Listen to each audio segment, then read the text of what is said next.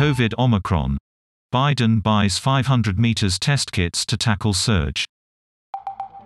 The US will also deploy more military medics amid fears the holiday season will boost a COVID spike.